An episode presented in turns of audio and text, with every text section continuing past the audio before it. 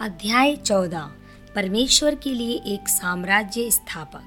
दमिश्क के मार्ग पर शाउल की भेंट यदि केवल किसी प्रचारक से हुई होती या उसने केवल कोई संदेश सुना होता तो उसे हम फिर कभी नहीं सुन पाते। परंतु उसकी भेंट ख्रिस्त से हुई।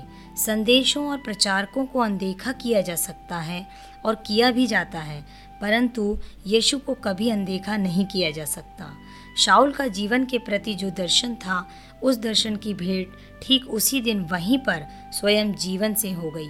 आग की तरह जोशीले धार्मिक व्यक्ति की भेंट आग से बपतिस्मा देने वाले प्रभु से हो गई। इसका परिणाम यह हुआ कि जब शाउल बदल गया, तब संसार की सभ्यता ने ठीक दिशा में मोड़ लिया। जो अपनी दृष्टि में कठोर व्यवस्था का पालन करने वाला निर्दोष फरीसी था वही पॉलुस अब अपने आप को परमेश्वर की दृष्टि में सबसे बड़ा पापी घोषित करने लगा। इसमें आश्चर्य नहीं कि जिस प्रकार हैरोदेश छोटी यीशु को खत्म कर देना चाहता था, उसी प्रकार शाउल छोटे चर्च को खत्म कर देना चाहता था। परमेश्वर का अनुभव वाला व्यक्ति तर्क देने वाले व्यक्ति की दया पर निर्भर नहीं रहता, क्योंकि परमेश्वर का अनुभव पाने के लिए कीमत चुकाई जाती है। इस कीमत का महत्व है और यह अनुभव महत्वपूर्ण कार्य करता है। उस दिन पॉलुस कोई अनुसंधान नहीं कर रहा था, परंतु यह उसके लिए एक अनुभव था। उस दिन उस पवित्र जन से पॉलुस का सामना उसके बदल जाने के साथ साथ डरावना भी था। उसे प्रभु का दर्शन प्राप्त हुआ, जिसकी चमक दोपहर के सूर्य की चमक से तेज थी। इस चमक ने उसे अंधा कर दिया। इसके बाद पॉलुस सारे सांसारिक सम्मान के लिए अंधा हो गया। एफ़ डब्ल्यू एच मायर ने कहा जो आपका सम्मान नहीं करते, वह मेरा सम्मान नहीं करेंगे। कृष्ण से भेंट ने बौद्धिक ज्ञान के उसके एकाधिकार के स्वप्न को अचानक चकनाचूर कर दिया और सांसारिक संभावनाओं से उसे कंगाल कर दिया।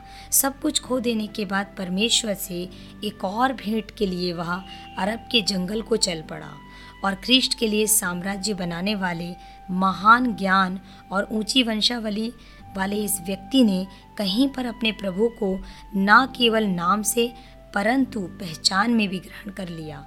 मैं मर गया प्रभु में। पॉलुस बड़े गौरव से कहता है, मसीह मुझमें जीवित है। इस सच्चाई को दोनों हाथों से थाम लीजिए। यदि हम ऐसा कहें तो हमारे मित्र क्या हमारी खिल्ली नहीं उड़ाएँगे? मुक्तिदाता के लिए बिका हुआ यह दास अपने जले हुए स्वार्थ की राख से उठकर नए नियम का शिमशौन बना। उसने इतिहास के पल्लों को उसके बेड़ों समेत उखाड़ दिया। और कलवरी के शुद्ध करने वाले सोते को एशिया और भ्रष्टता की दुर्गंध भरे अस्तबलों की ओर मोड़ दिया। धन्य व्यक्ति। परमेश्वर से शांति पा लेने के बाद पॉलुस ने हर परमेश्वर रहित बात के विरुद्ध युद्ध छेड़ दिया। सुसमाचार की मधुर धुन पर उसने एथेंस के बुद्धिजीवी वर्ग को मोहित कर दिया और पुनरुत्थान की तुरही को थामते हुए उसने एकाएक अपने इस गीत को बंद कर दिया। और इसकी सच्चाई से एथेन वासियों में बड़ा डर उत्पन्न हो गया और वे तितर बितर हो गए।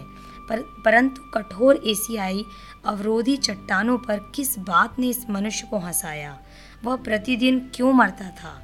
उसकी सहनशीलता की अद्वितीय सूची के क्या कारण थे? दूसरा कुरंथियो अध्याय ग्यारह। इस बात का तर्क संगत स्पष्टीकरण कहाँ है कि वह अपनी सहनशीलता से अधिक बोझ उठाए? इसका उत्तर किसी अनुमान या कल्पना से नहीं, परंतु सावधानी पूर्वक संभाल कर रखी गई उसकी आत्मा की डायरी से है। वह बिना हिचकिचाहट के कहता है, मैं जीवित ना रहा, पर मसीह मुझमें जीवित है। गलातियों अध्याय दो, वचन बीस। इस पर ध्यान दीजिए कि वह यह घोषणा नहीं कर रहा है कि वह कुंवारी के जनने पर विश्वास करता है, या कि उसे निश्चय है कि प्रभु मरे हुए में से जी उठा है। हालाँकि वह इस बात पर पूरी रीति से विश्वास करता था, मसीह मुझमें जीवित है, दुष्टता की गहराई से। मैं नहीं, वरन पाप है जो मुझमें बसा हुआ है। रोमियो अध्याय सात, वचन सत्रह। वह अब आत्मिकता की ऊंचाई से घोषणा कर रहा है, मैं जीवित ना रहा, पर मसीह मुझमें जीवित है। गलातियों अध्याय दो, वचन बीस। धन्य परिवर्तित जीवन। उसका एक आदर्श जीवन था। वह मार्ग दर्शाने वाला कोई स्तंभ नहीं था, परंतु मार्गदर्शक था। उसे सुनिए, जो बातें तुमने मुझसे सीखी और ग्रहण की और सुनी और मुझमें देखी, उन्हीं का पालन किया करो। फिलिपियो अध्याय चार, वचन नौ। वह वास्तव में जीवित पत्री था। उसका एक असाधारण जीवन था। कोई ऐसा मूर्ख ही होगा जो दावा कर सके कि पॉलुस का त्यागी जीवन हमारा भी है। या हमारे लिए क्या सच नहीं है? क्योंकि सब अपने स्वार्थ की खोज में रहते हैं। वह इस बात में असाधारण था कि उसने बहुत सी पत्रियाँ लिखी, उसने बहुत सी कलिसियाओं की स्थापना की। परंतु कुरंथियो अध्याय दो वचन ग्यारह की सूची को फिर से पढ़िए। क्या वह शहीदों से आगे निकल जाना चाहता है या यह दावा पेश कर रहा है कि संतों की सूची में रखा जाए? जरा भी नहीं। स्थान, वंशावली और अधिकार इत्यादि उसके लिए कूड़ा है ताकि वह मसीह को प्राप्त कर सके और अपनी आज्ञाकारिता के कारण उसमें पाया जाए। वह दुख उठाने में असाधारण था। जो बहुधा दूसरों की इच्छा के अनुसार, परंतु प्रार्थना में भी असाधारण था। जो उसकी इच्छा के अनुसार थी, प्रार्थना करने वाला दुख से कभी नहीं डरता। प्रार्थना हड्डी में दृढ़ता एवं हृदय में विलाप, पुट्ठों में शक्ति एवं जीवन में पवित्रता, धैर्य एवं आत्मिक आग को उत्पन्न करती है। पॉलुस पवित्र आत्मा को गवाह बनाकर कहता है मैं यहाँ तक चाहता था कि अपने भाइयों के लिए मसीह से श्रापित हो जाता। रोमियो अध्याय नौ वचन तीन। मैडम गुएन ने ऐसी समरूप प्रार्थना की। ब्रेनार्ड और जॉन नॉक्स भी समान दुख सुख भोगी मनुष्य थे। भाई, कब और कहाँ हमने प्रार्थना सभा में ऐसी प्रार्थना सुनी? हमारी छोटी प्रार्थना से हम बड़े प्रतिफल प्राप्त नहीं कर सकते। प्रार्थना का नियम फ़सल जैसा है। प्रार्थना में कम बो कम काटो, प्रार्थना में ज़्यादा बो ज़्यादा काटो। परेशानी यह है कि जहाँ हमने बोया नहीं, वहाँ से काटने का प्रयत्न कर रहे हैं। उसका एक विस्तृत जीवन था।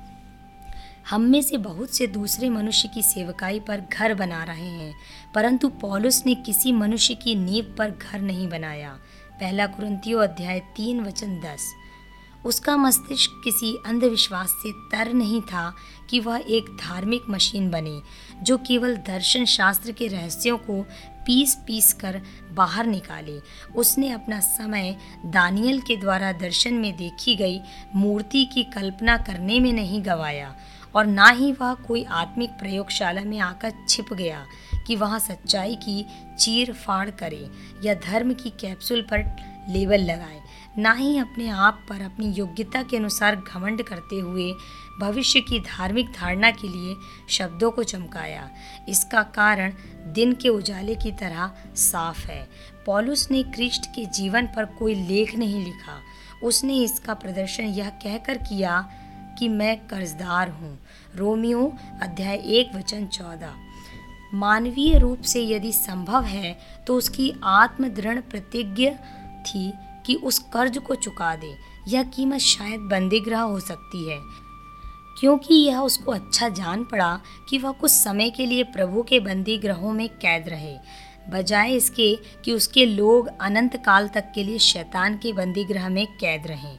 पॉल उस कीमती उत्तरदायित्व के लिए समर्पित था। आगे को कोई मुझे दुख ना दे।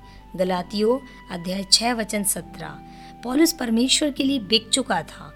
उसके हृदय की प्रत्येक धड़कन, उसके मन का प्रत्येक विचार, उसके प्रत्येक कदम और उसकी आत्मा की प्रत्येक अभिलाषा सब कृष्ण के लिए और मनुष्यों के उद्धार के लिए थी। उसने आराधनालयों को उलट पुलट कर दिया। जागृति और दंगे भी हुए। कभी दोनों में से एक, कभी दोनों। जबकि उसके साथियों ने उसे बीच में छोड़ दिया। सबने मुझे छोड़ दिया। दूसरा तिमोथी, अध्याय चार, वचन सोलह। उसने अपने को अनंत हाथों में डाल दिया और आगे बढ़ता गया। वह हत्यारे से तो बच गया, परंतु उसकी प्रतिदिन की रोटी के साथ प्रतिदिन की मृत्यु भी थी, क्योंकि उसने कहा, मैं प्रतिदिन मरता हूँ। पहला कुरंथियो अध्याय पंद्रह, वचन इकतीस। उसका दुख कैसा वैभवपूर्ण था। आत्मा के फल पॉलुस में थे आत्मा के दान उसमें होकर कार्य करते थे। उसने शहरों में जागृति सभाओं का आयोजन किया और खर्चा पूरा करने के लिए तंबू बनाता रहा। मेरे प्रचारक भाई, क्या हम पॉलुस के सामने मुर्गी जैसे छोटे हृदय वाले लोग नहीं हैं? कभी कभी तो वह भूखा ही रहा, परंतु जब मेज पर भोजन होता तो वह उपवास करता था। वह सबके लिए आशीष की कामना करता था, परंतु अपने लिए शापित हो जाने की कामना करता था। अपने क्रांतिकारी जीवन और शुद्ध धर्म ज्ञान के द्वारा वह मनुष्यों के लिए एक तमाशा ठहरा। पवित्र आत्मा से भरा हुआ केवल ऐसा मसीही नास्तिक साम्यवाद के उन्मादी भक्त का सामना करने के लिए उपयुक्त व्यक्ति बन सकता है। जो लोग पवित्र आत्मा की भीतरी आग से जल चुके हैं, वे इस जीवन में आणविक विस्फोटक के द्वारा उत्पन्न शक्ति के तुल्य हैं। पॉलुस का परिवर्तित जीवन यह दर्शाता है कि हम सब उसके समान हो सकते हैं उसको सुनिए, जब वह अग्रिप्पा के सामने खड़ा है, परमेश्वर से मेरी प्रार्थना यह है कि क्या थोड़े में, क्या बहुत में, केवल तू ही नहीं, परंतु जितने लोग आज मेरी सुनते हैं, इन बंधनों को छोड़ वे मेरे समान हो जाएँ। वह यह नहीं कहता कि मेरी यह इच्छा है कि सब मेरी तरह लिखें, ना ही वह यह कहता है कि सब उसका अनुकरण करते हुए कलिसियाओं की स्थापना करें। पॉलुस ने यह नहीं कहा, जैसा मैंने किया, परंतु जैसा मैं हूँ। पहला कुरंतियो अध्याय सात, वचन सात। जिस आत्मा ने पॉलुस को भरा, वह हमें भी भर सकता है, ताकि हम भी उसकी तरह मसीह के साथ यदि सेवा में नहीं तो बलिदान में पहचाने जाएँ। मैं नहीं जानता इसका अंत आपके जीवन में कहाँ होगा मेरे भाई। परंतु जहाँ यह सब आरंभ होता है, वह परिवर्तित जीवन है, जिसमें हम आगे को जीवित नहीं रहते, परंतु ख्रिस्ट हम में जीवित रहते हैं। पॉलुस ने महिमा युक्त जीवन जिया और वह गौरव के साथ शहीद हो गया, क्योंकि सेवा और बलिदान में उसने क्रिस्ट के साथ अपनी पहचान बनाई। यदि केवल हमारी इच्छा है तो हम भी इसी प्रकार जी सकते हैं और मर सकते हैं।